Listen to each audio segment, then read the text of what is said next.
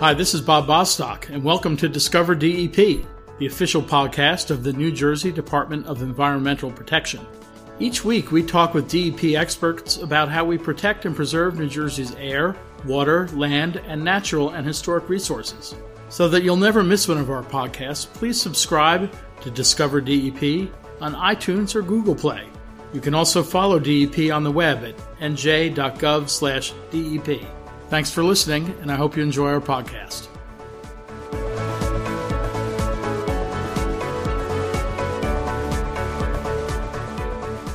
Hi, this is Bob Bostock, and welcome to another edition of Discover DEP. Today we're starting something new. We are embarking on a three-part series, and this three-part series is going to focus on one of New Jersey's greatest natural resources, the Pine Barrens. The Pine Barrens is a unique part of New Jersey's landscape and of our history. From pygmy pines to what are known as ghost forests, the Pine Barrens has a fascinating story. Legendary, environmentally, historically, it's played a huge role in the story of this state for centuries, literally.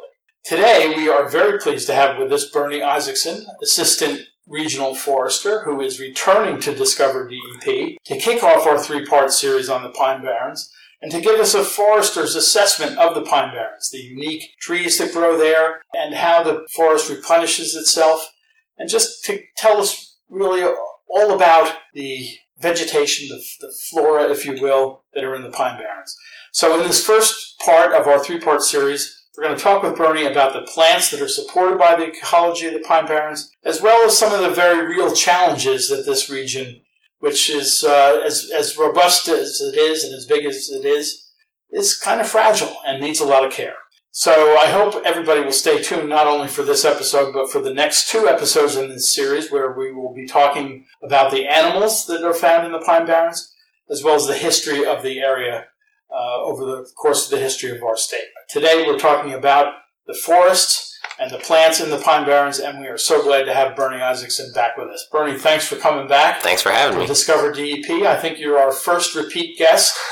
So now next time, this time we should have had 2 stars on the door instead of the usual 1 star. Well, thanks for being with us. So let's start with the very basics. Where are the Pine Barrens, and what makes them unique from an ecological standpoint? Well, the Pine Barrens are in the outer coastal plain of New Jersey. So this is a large area of sandy soils that is, there's the official designation. So the Congress created a Pinelands National Reserve. There's the Pinelands Commission, which has jurisdiction over most of that and some other areas. And then there's the ecological types of the area that we know as the Pine Barrens. So the forest types, the agricultural areas that are supported by those soils. And so this is an area that's across 7 counties and 56 municipalities of the southeastern portion of New Jersey. So what are the counties that... Let's see. There's Ocean, Burlington, Atlantic, Gloucester, Cumberland, Cape May counties, and Camden. So 7 counties. Yes. And you got all 7. I counted them on my fingers so to make sure we didn't leave any out. Thank you for keeping track. Yeah, no, we don't want to leave any of our counties out. I won't ask you to give us the list of municipalities. How many acres are in the Pine Barrens altogether, if you think about it in the largest sense? Sure. So there's more than 1.1 million acres. Depending on how you measure it, there's more than that. But to give sort of a frame of reference, that's about 10% bigger than Rhode Island. And it's about the same size as Grand Canyon National Park. Is that right? So not the Grand Canyon, but the whole park itself. The whole park. All that. And 1.1 million acres is about a quarter of the land mass of the state, if I'm not mistaken. Just about a quarter, It's pretty big. Now, if you've driven through the Pine Barrens or spent any time in them, the first thing you notice is that it kind of looks different from any other part of the state. Absolutely. In terms of the trees and the different plants that grow there. Tell us a little bit about the flora in the Pine Barrens and why we find it there as opposed to other parts of the state. That's actually a really excellent question. So Pine Barrens are, as an ecological type, there's examples of Pine Barrens all across the U.S., actually, from the Midwest, Wisconsin, to Maine, to New Jersey. These are northern sandy soils, pine-dominated ecosystems with high acid soils that are low in fertility. So most of New Jersey's Pine Barrens are in the southeast. There are a couple of communities on very ridge tops in northwestern New Jersey that are a little bit similar. They've got thin, droughty soils that are very acidic, and they have a lot of the same plants, but those are really small in area. So what makes the Pinelands of New Jersey unique? They're mainly dominated by pine trees. Go figure with that kind of name. Pitch pine, shortleaf pine, Virginia pine, and then the oaks that you'll find, scrub oak, blackjack oak, chestnut oak, some of the better sites, scarlet oak, black oak, post oak, white oak. In wetlands, you'll see things like Atlantic White Cedar, which is a really characteristic type of forest in the Pinelands, in our Pinelands. And then red maple, sweet bay, black gum. Those hardwoods occupy some of the drainages as well. You mentioned the soil is not particularly fertile. It's mostly sandy. I guess it's part of the state in ancient times was underwater. Yes. Why it's called the coastal plain. Mm-hmm. So the trees there don't grow as tall as they do in other parts of the state, for the most part, do they? That depends. There are sites where you can actually get quite tall trees. I've seen pines in southeastern New Jersey that are well in excess of 100 feet. Oh. For the most part, there's the perception that the Pinelands are poor for growing things, the growth rates are low, and they are in comparison to, say, timber growing areas of the Pacific Northwest. But it's sort of a misnomer to think of these as poor ecosystems. They're very rich. There's actually relatively good growth rates in a lot of portions of the Pinelands. We just sort of perceive it as being this barren wasteland when it's really not. Yeah. So the species that grow there have adapted to the conditions that are there. Absolutely. Which is why they're there. That's right. There are some really tough species in the Pinelands. So the idea that the ecosystem is fragile isn't necessarily wrong, but the individual species, I mean, those are some of the toughest species that I can think of. Pitch pine does not know when to die. It can withstand some of the hottest fires of trees in the East Coast. And some of the pines, if I'm not mistaken, actually rely on fires to propagate. Yes. So the whole ecosystem is a disturbance-dependent ecosystem. Historically, fire has been the thing that played, the major disturbance role. Atlantic white cedar, which can't survive fires, is still dependent in some ways upon fire. And it handles, anoxic conditions in saturated soils that other tree species can't handle. And so you've got a lot of really tough individual species that can handle this rough environment and be very productive. Do the trees that grow in the Pine Barrens have commercial value as for wood products or things like that? Absolutely. They've long had commercial value. So cedar has long had the most commercial value in the Pinelands. Some portions of the cedar resource in the state have been cut over 6 times since white settlement. But there's long been a wood products industry for different wood products from different species. So cross ties from some of the hardwood species, dimensional lumber, shortleaf pine, for example. USDA has a book about the life history of shortleaf pine, and in it says shortleaf pine was made for the saw. And shortleaf pine, occupied a lot of area in our Pinelands and still exists in a lot of places. And so dimensional lumber has been a portion. Charcoal, the pine resource was a major supply for charcoal for the industries of our region and helped to build our region, like you were mentioning at the beginning of this. Yeah, there were some iron foundries and furnaces in the Pine Barrens. Quite a lot of them, and a lot of them required so much wood and so much charcoal that some areas would be clear cut on a rotation of 20 years. So that means go back in and cut everything every 20 years. And they consumed so much wood that a lot of the forests were in a pretty empty condition, a pretty barren condition where there wasn't a lot available and growing. And that's one of the things that makes the condition of our forests unique today, is that this is the first time since European settlement that we've really had extensive areas with older trees that made it past that 20-year age. And so there's good to that, and there's also some challenges from that. So harvesting of trees is pretty well regulated at this point. Harvesting of trees is very well regulated. So at the statewide level, we have a 6-to-1 growth to removals ratio. That's from the U.S. Forest Service. So there's a lot more wood that's growing in our forests than we're removing. And that's a good thing. But for the pines, that creates a very special challenge. And there's increased regulations for good reasons, in some cases, for how much can be harvested and where and when and for what purposes. But that does create a very significant series of obstacles to solving some of our ecological problems. What are some of those obstacles? Well, sure. So ecological problems, forest density is really one of the things that's a problem in the pines. So we've got forest density causes a number of problems. For one, fuels. A lot of people think of fuels and forest fires, and forest fire being the major disturbance type. If you have too much fuel, so things that will burn in a wildfire, you can have fire conditions that are really dangerous. So in 1963, there was several fires, burned 190,000 acres of the state in I want to say a day. And there's more and more people moving into areas close to or in the Pinelands.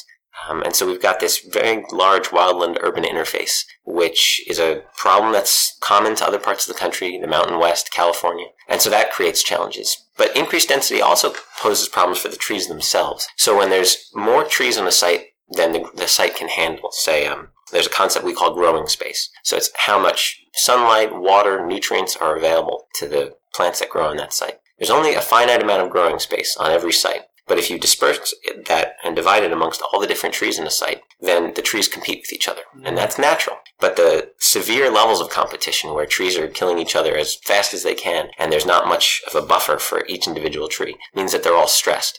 That causes problems like increased pests. So southern pine beetle, which is a native insect, takes advantage of those stressed trees and can cause massive eruptions and kill off tens of thousands of acres of healthy trees because of being able to get started in stressed trees. And so that forest density is a real problem from those perspectives.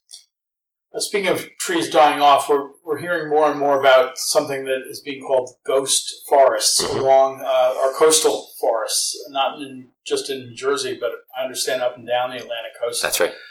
What is a ghost forest? What is causing it? It's a fun term. It's been appropriated for this use. What folks mean when they say ghost forest. Areas of forest that are dying out because, in the case of Atlantic white cedar, saltwater inundation. So this is, as with increased sea level rise, when you have a storm event, it pushes saltwater further inland onto areas that previously hadn't experienced saltwater. Atlantic white cedar can't handle salt. And so once that salt water gets pushed up onto their soils, their wetland soils, the salt remains even if after the water drains out, and that's toxic to those trees. And so they die, and we're left with a standing dead forest. So after Superstorm Sandy, when we had huge tidal surges, yes, that really exacerbated the problem. Absolutely. Do those ghost forests eventually recover? Does the salt eventually disperse or leach out of the soil? What are the future prospects for ghost forests? So salt does eventually leach out of soils, but in this case, those areas are pretty much gone for good for Atlantic white cedar.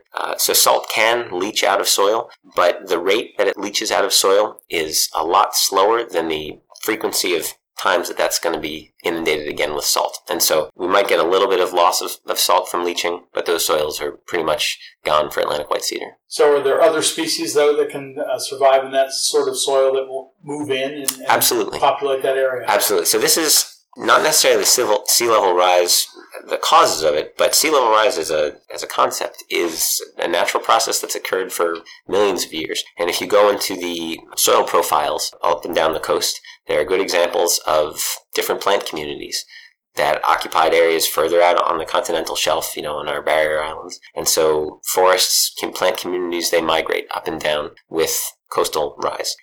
Those areas will probably be occupied by herbaceous communities and will have more meadow wetlands. So it's not as if it's a total barren place forever. Somebody else moves in. Absolutely not. One thing about ghost forest and this term, ghost forest, when I hear ghost forest, I don't think of those areas as being lost to ecology. But the areas that I do think of for the term ghost forest, Atlantic white cedar used to occupy over 100,000 acres in New Jersey, and now it occupies between 20 and 30,000. So to me, the ghost forest is the resource that we used to have that is missing. All those wetland forests that used to support cedar that no longer do. I see that as a ghost when I walk around the woods. But it's part of the kind of the natural evolution of life on a dynamic planet. It is. It is. Forests change and disturbances cause change. A lot of the change that we've seen is human-driven. And in the last 400 years, we've done quite a bit to reduce that acreage of cedar. I'd like to see that acreage increase. New Jersey is one of the few states that has a significant Atlantic white cedar resource. And so this is a globally rare ecosystem and something that I think that we should be managing more for. What other threats are there to the health of the forest and the flora in the Pine Barrens, both natural and threats from development? So there's areas that we can think of as land use change, where you have an area that gets paved over, say, with a parking lot, and you go from a land use that has plant communities on it to one that has human houses and commercial business buildings. Those direct threats are ones that people are very familiar with. But there's also a series of indirect threats beyond things like forest density and fire risk and insect outbreaks. And that indirect threat, to me, has to do with the relationship that New Jerseyans have with their forests and that New Jerseyans have with their natural resources. if I can, I'd like to quote Aldo Leopold, sure. Sand County Almanac. He was a famous conservationist. And he's talking about a farm here, but I would say it has to do with any natural spaces. There are two spiritual dangers in not owning a farm. One is the danger of supposing that breakfast comes from the grocery, and the other is that heat comes from the furnace. So there's a very strong relationship between rural land uses and the ecosystems that support those land uses. One challenge that we have in New Jersey is increased urbanization, which means increased proportion of the population living away from their natural resources. We have a ton of demand for natural resources in New Jersey, and we don't necessarily meet that demand from our own land. And so that so many people are so abstract from our natural environments like the Pinelands. Even though those lands have been part of our history for centuries and part of the history of human occupation of this state for thousands of years, those folks don't realize that they are not separated from that forest and that their actions do impact that forest. And so the relationship between people and the land is the thing that concerns me most. I'm more concerned about that than I am about any, specific development or any specific direct effect. Yeah, I think it's important for all of us to remember that we are a part of nature, not Absolutely. Apart from nature. Absolutely. Yeah. There's no imaginary boundary. There's no actual boundary. It's all just, in the human imagination that creates that separation. And there's nothing like we were mentioning before we started recording. When I was in Scouts, we took an annual canoe trip down the Wading River in the early spring, and even though for me that was many, many decades ago, the memories of that and the appreciation for the uniqueness of the Pine Barrens remains with me in a very, very real sense. That's wonderful. Spending time in the outdoors, in our forests, in our state parks, wildlife management areas, gives one an appreciation for not only the natural beauty that exists, mm-hmm. but also an appreciation for the fact that, as our Scoutmaster always told us, we had to leave every place we went in better shape than we found it. That's one of the rules of scouting. So we didn't just clean up our own stuff. We'd sweep the campground area, and if we found other litter there, we'd pick it up and carry it out with us. Mm-hmm. Thank you for doing that. Well, because we all have a responsibility, I think, to enjoy our natural resources in a way that enables future generations to be able to enjoy them as well. Absolutely. One thing that concerns me about the sort of perspective we have is that we think because we have tighter controls and we have extra jurisdictions set up to manage our pinelands and to manage our natural resources in New Jersey, that somehow we've solved a lot of the problems of natural resources and natural resource exploitation. But all that does is really push those stresses onto other locations. So the Douglas fir that you go when you buy dimensional lumber at a hardware store or a lumber yard in New Jersey, that Douglas fir didn't come from New Jersey. And so we've pushed our resource consumption off someplace else. And so the results of that impact of our consumption and demand are not felt locally. So a reflection of those needs to show up on our landscape so that people can see how their everyday life interacts with the forest, so that that spiritual relationship that people have with the forest, they can be tender with their resource use beyond just camping or recreational uses. Yeah, we have to make sure we don't love our forests and natural resources to death. Absolutely.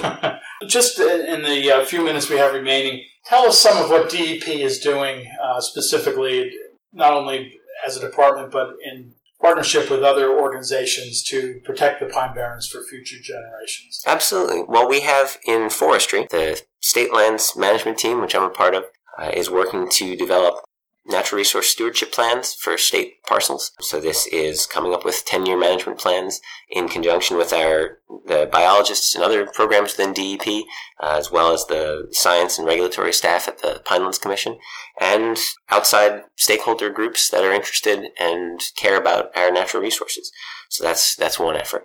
Another effort, we're working on a strategic action plan for Atlantic White Cedar to try and put some of those acres of cedar back in our systems, in our wetland systems throughout the pines. And then there's a lot of work that private lands forestry does within State Forest Service, and then a whole army of consulting foresters do to work with private landowners to steward their forests properly. And some of the nicest forest management I've seen and healthiest ecosystems can, a lot of them occur on private lands. It's a beautiful thing that so many folks get together in the public lands process, but there's also some really good private landowners out there who are managing their properties very well. Yeah, it's stewardship in the full sense of the word. Absolutely. Yeah. Well, we have only just begun to scratch the surface of our three-part series on the Pine Barrens, and really appreciate Bernie taking time out to return to Discover DEP to tell us about the forests in the Pine Barrens, what makes them unique and special, and a resource here in New Jersey that has been a part of the history of this state for as long as there have been people in this state. That's right. And that due to the good work that our Forest Service is doing, DEP is doing, as well as many other organizations with which we partner, the Pine Barrens will continue to be an important part of this, the history and the culture, really, of this state for many, many generations to come. So I want to thank Bernie very much for taking time out of his very busy day. This is probably his favorite time of year to be outside in the forest because the weather's been so beautiful to come in and sit in a closed room here in Trenton. Appreciate you making that sacrifice. Thanks for having me. And we're glad to have you back. And we hope that our next two podcasts, the next one which will cover the animals that live in the Pine Barrens, and the last one will cover the history of the Pine Barrens and some of the stories that have emanated out of that region of our state. I hope you'll be sure to listen to those as well. So, Bernie, again, thank you so much. It's great to see you again, and we really appreciate your sharing your knowledge and expertise about the Pine Barrens with all of us. Thanks for giving me the opportunity to talk with you about the pines, and I'm glad you care about it so much. Thank you.